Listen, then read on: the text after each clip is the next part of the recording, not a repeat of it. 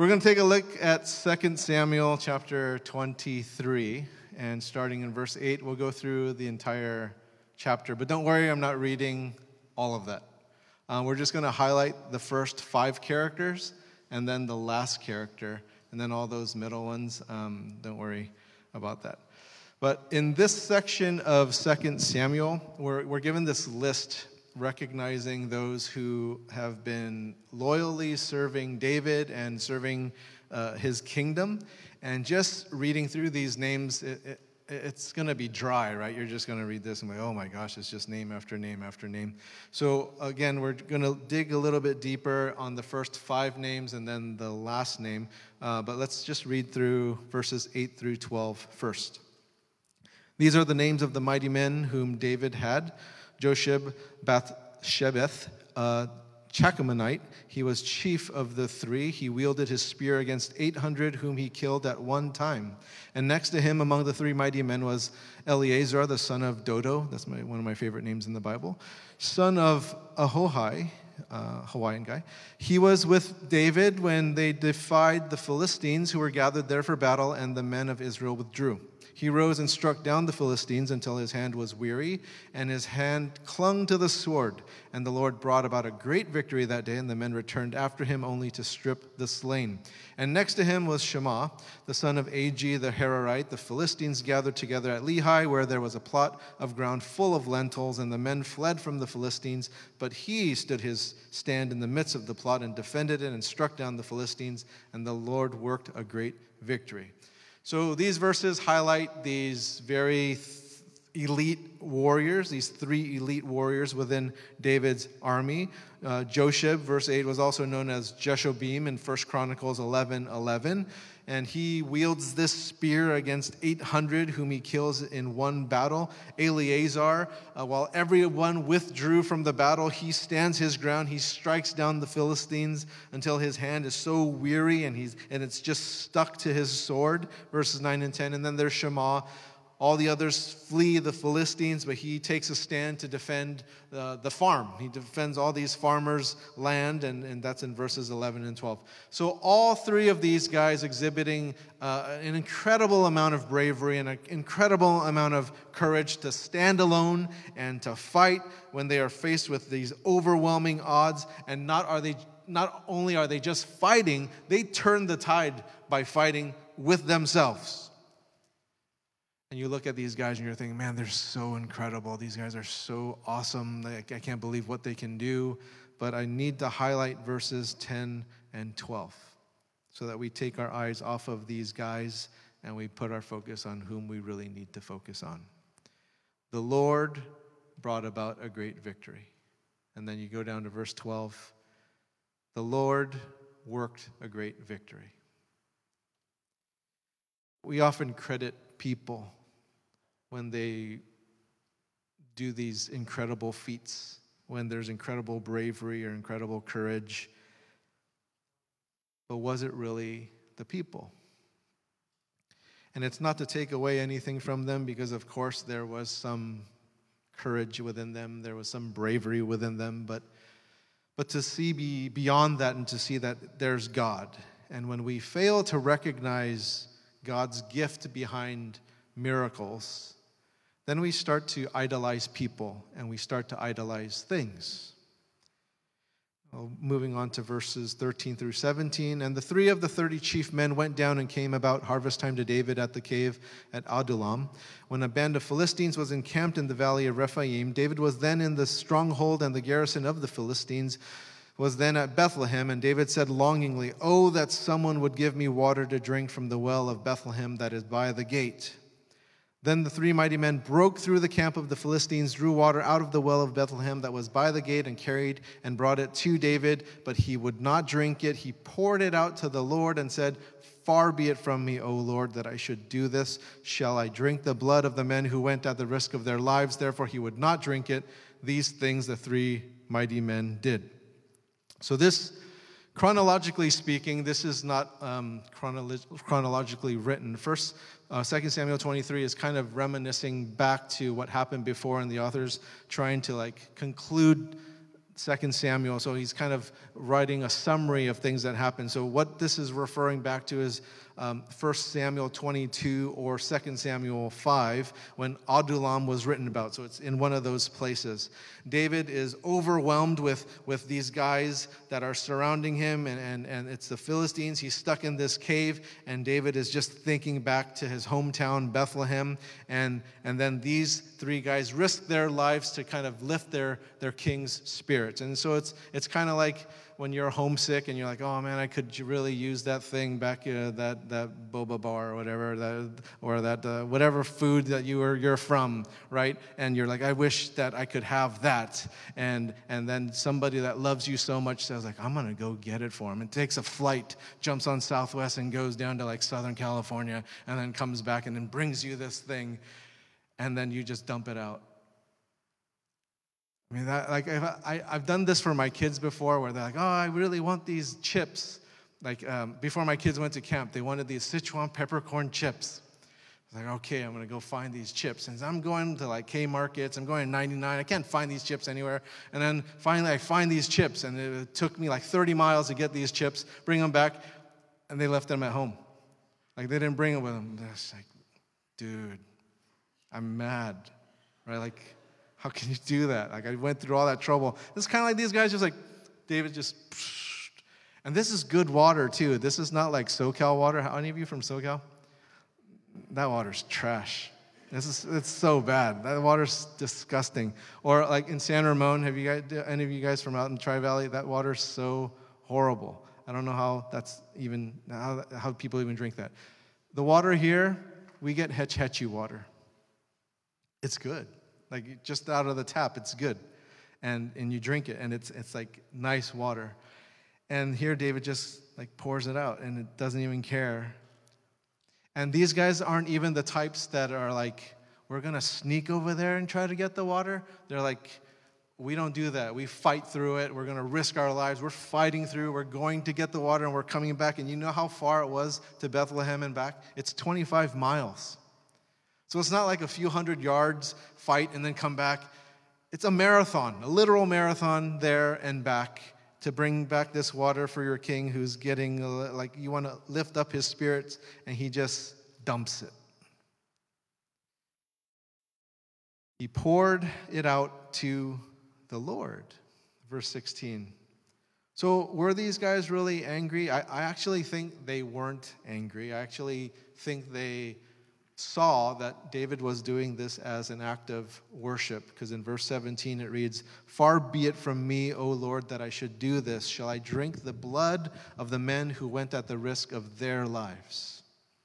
See, what these three did was very admirable. It's even unbelievable that they would risk their lives to go all the way to Bethlehem to get some water and bring it back but that's what their devotion to David did. That's what their love for David did. And so the question gets turned on us.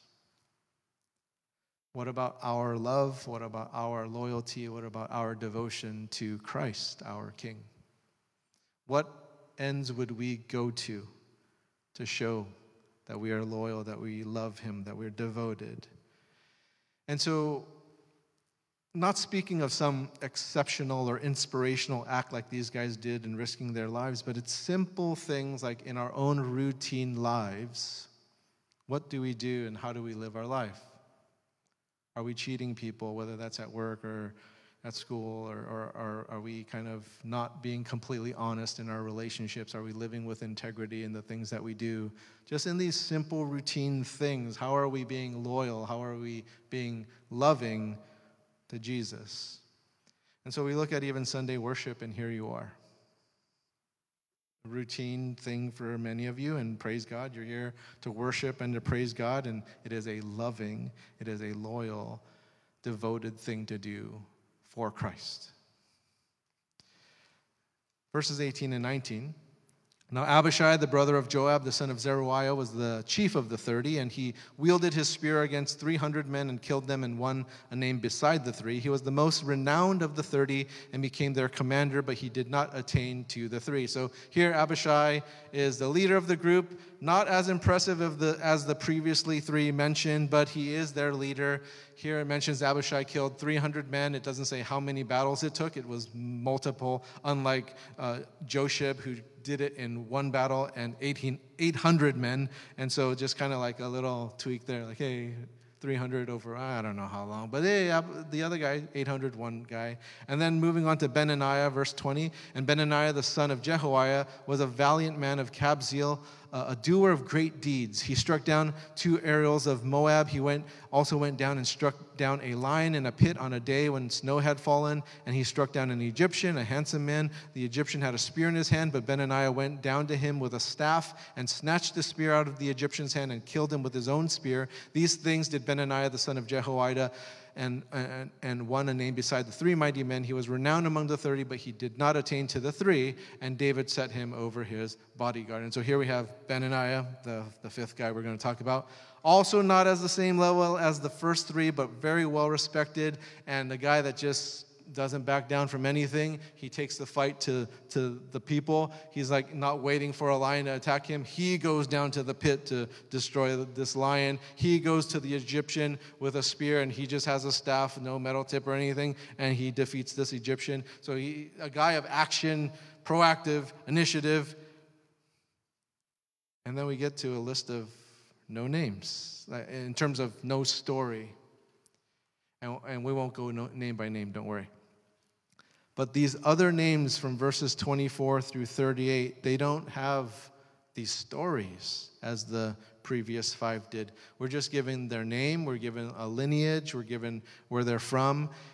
And some of these aren't even living at the time uh, David is coming up with this list, or, or the writer is putting this list. For example, verse 24 is Asahel. Asahel died in 2 Samuel chapter 2. But here's a list of David's most loyal, David's most esteemed soldiers, and their names are on this list because they excelled in their calling, they were loyal, they loved David, they loved the kingdom, and you notice that not all of them have stories.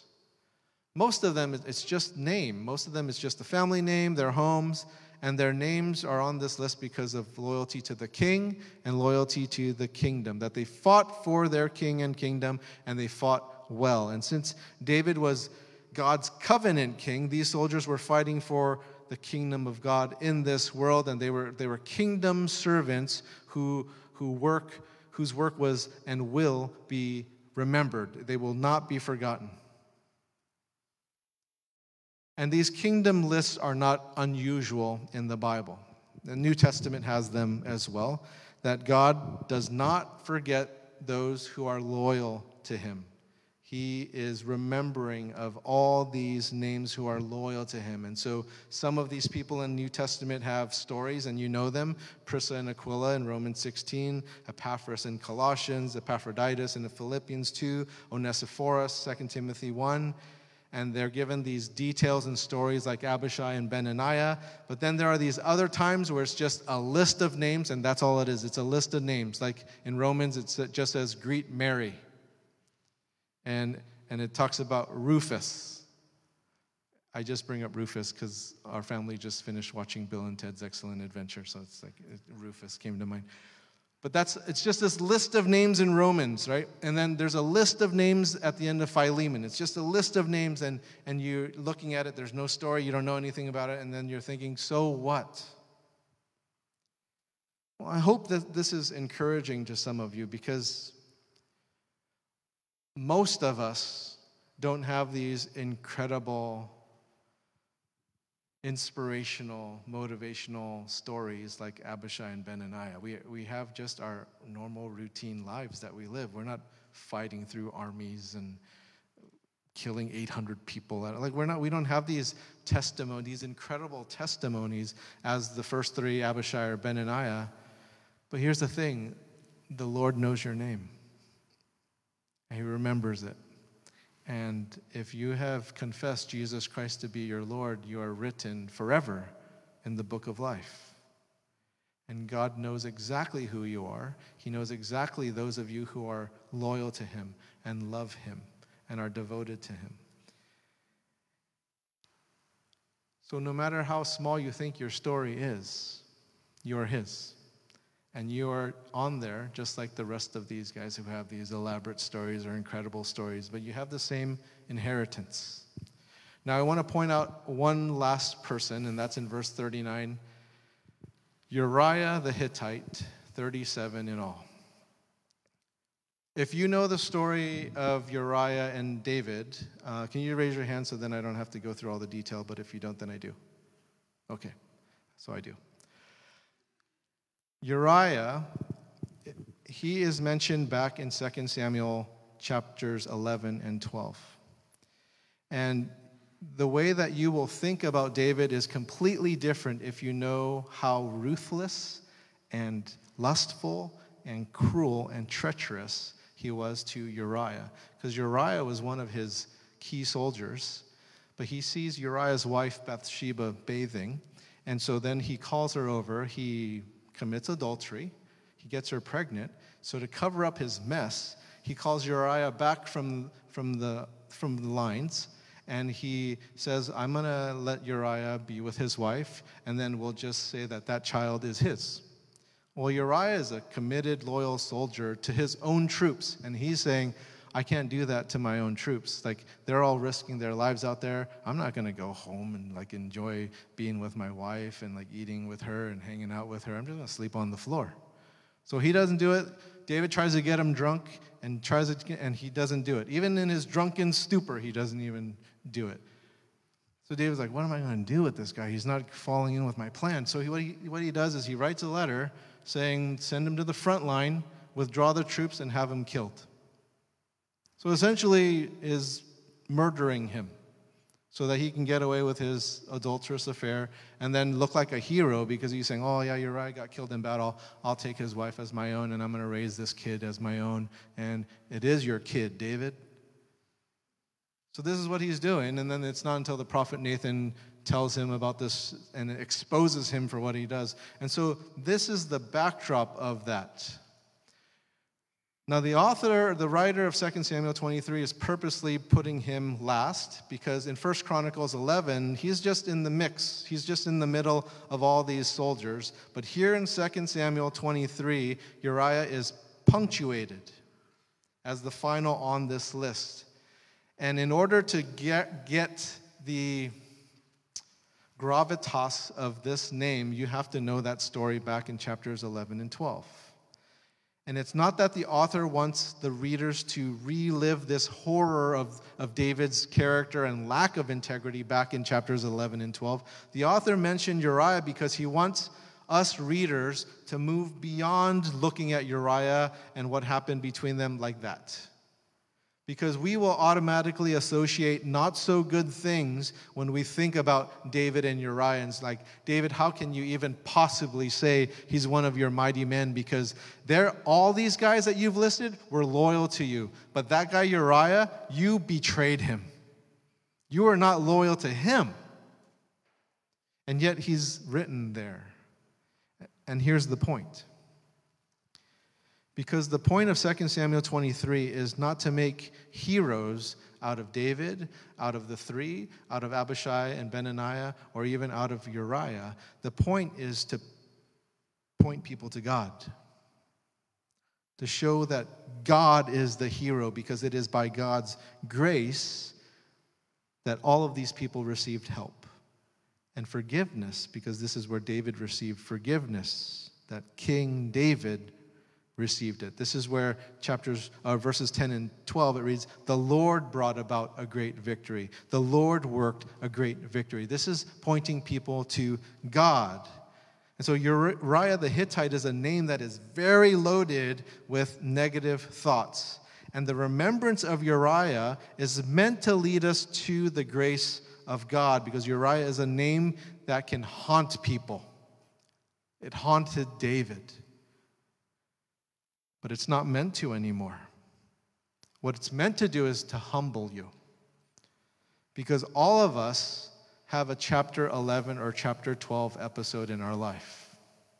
Something that haunts us, something that paralyzes us, something that doesn't allow us to move forward with God. And Paul the apostle had the same thing. Look at 1 Corinthians chapter 15. Starting in verse 9, Paul writes, For I am the least of the apostles, unworthy to be called an apostle, because I persecuted the church of God. But by the grace of God, I am what I am, and his grace toward me was not in vain. On the contrary, I worked harder than any of them, though it was not I, but the grace of God that is within me. Who is Paul? Paul, before he was saved, was this Pharisee of Pharisees who persecuted the church. Imagine this guy, how terrible he was. He would rip families apart, imprisoning a parent in, in prison because of what they believed so that their children would be on their own. He gave the thumbs up to have Stephen killed. Stephen's just this innocent guy serving and doing nothing, and, and there Paul's like, kill him. Go for it. Get rid of guys like that. That's him. And so for Paul, his Uriah is possibly someone like Stephen. We're thinking like this young guy, and I, I sentenced him to death. Like I, I, I, I was the religious leader in that situation, and I just said, go ahead, kill that guy.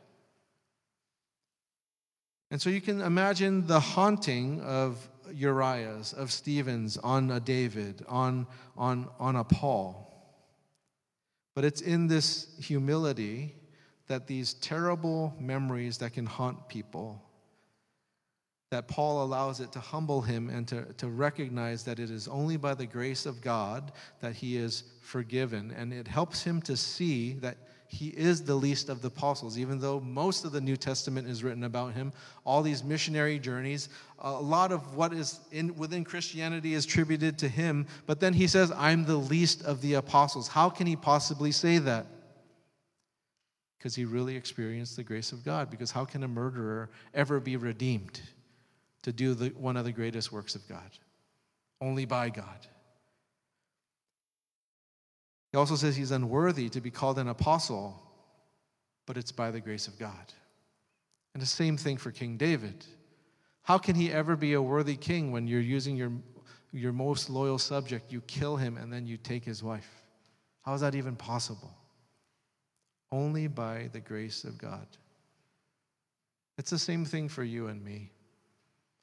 Whatever appalling memories you have, if you are willing to humble yourself and immerse those things, your chapter 11 and 12, in the divine grace of God, you will still experience a broken heart. You will still experience sadness, you will still experience grief. The difference is that these memories and these hauntings become holy sadness godly grief because God has forgiven you. And when you repent, He starts to mend and He's able to use you for great good.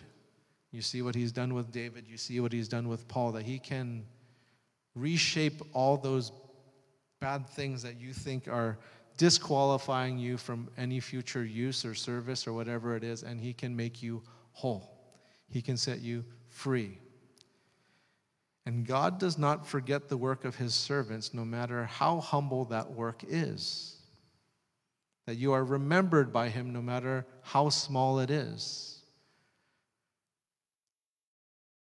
You know, this Uriah character, maybe you have that in your life Maybe you have a person like a Uriah that you've wronged, or that there's a situation there that you've done and, and you just don't think that you can be forgiven, or that you don't think that it can be overcome, that it has tainted you, marked you for the rest of your life, and you can't move forward.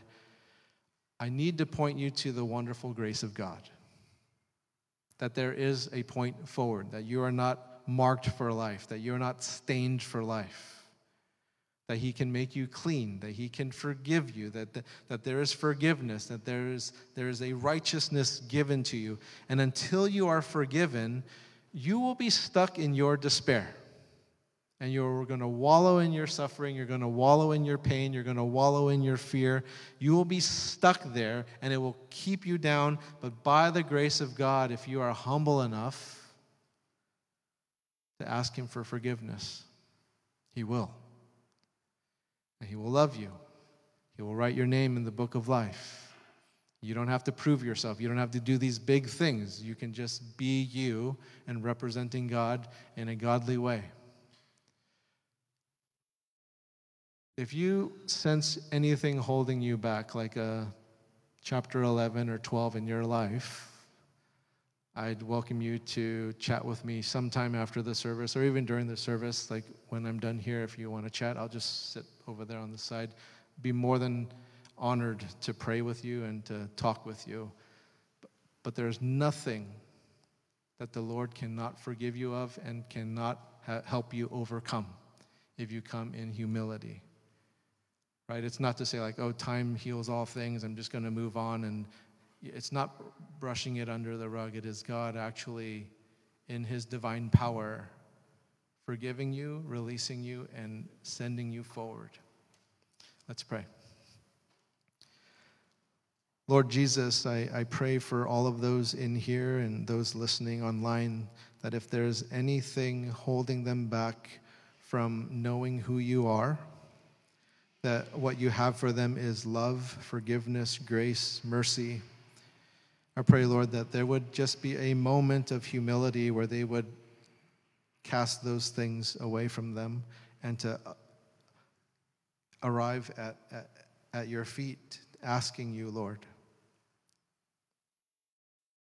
to be their king, to forgive them, to experience your grace.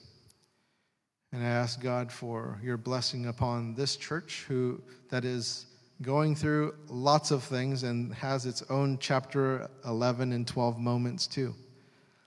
That as this church repents, as this church humbles itself, that it can move forward.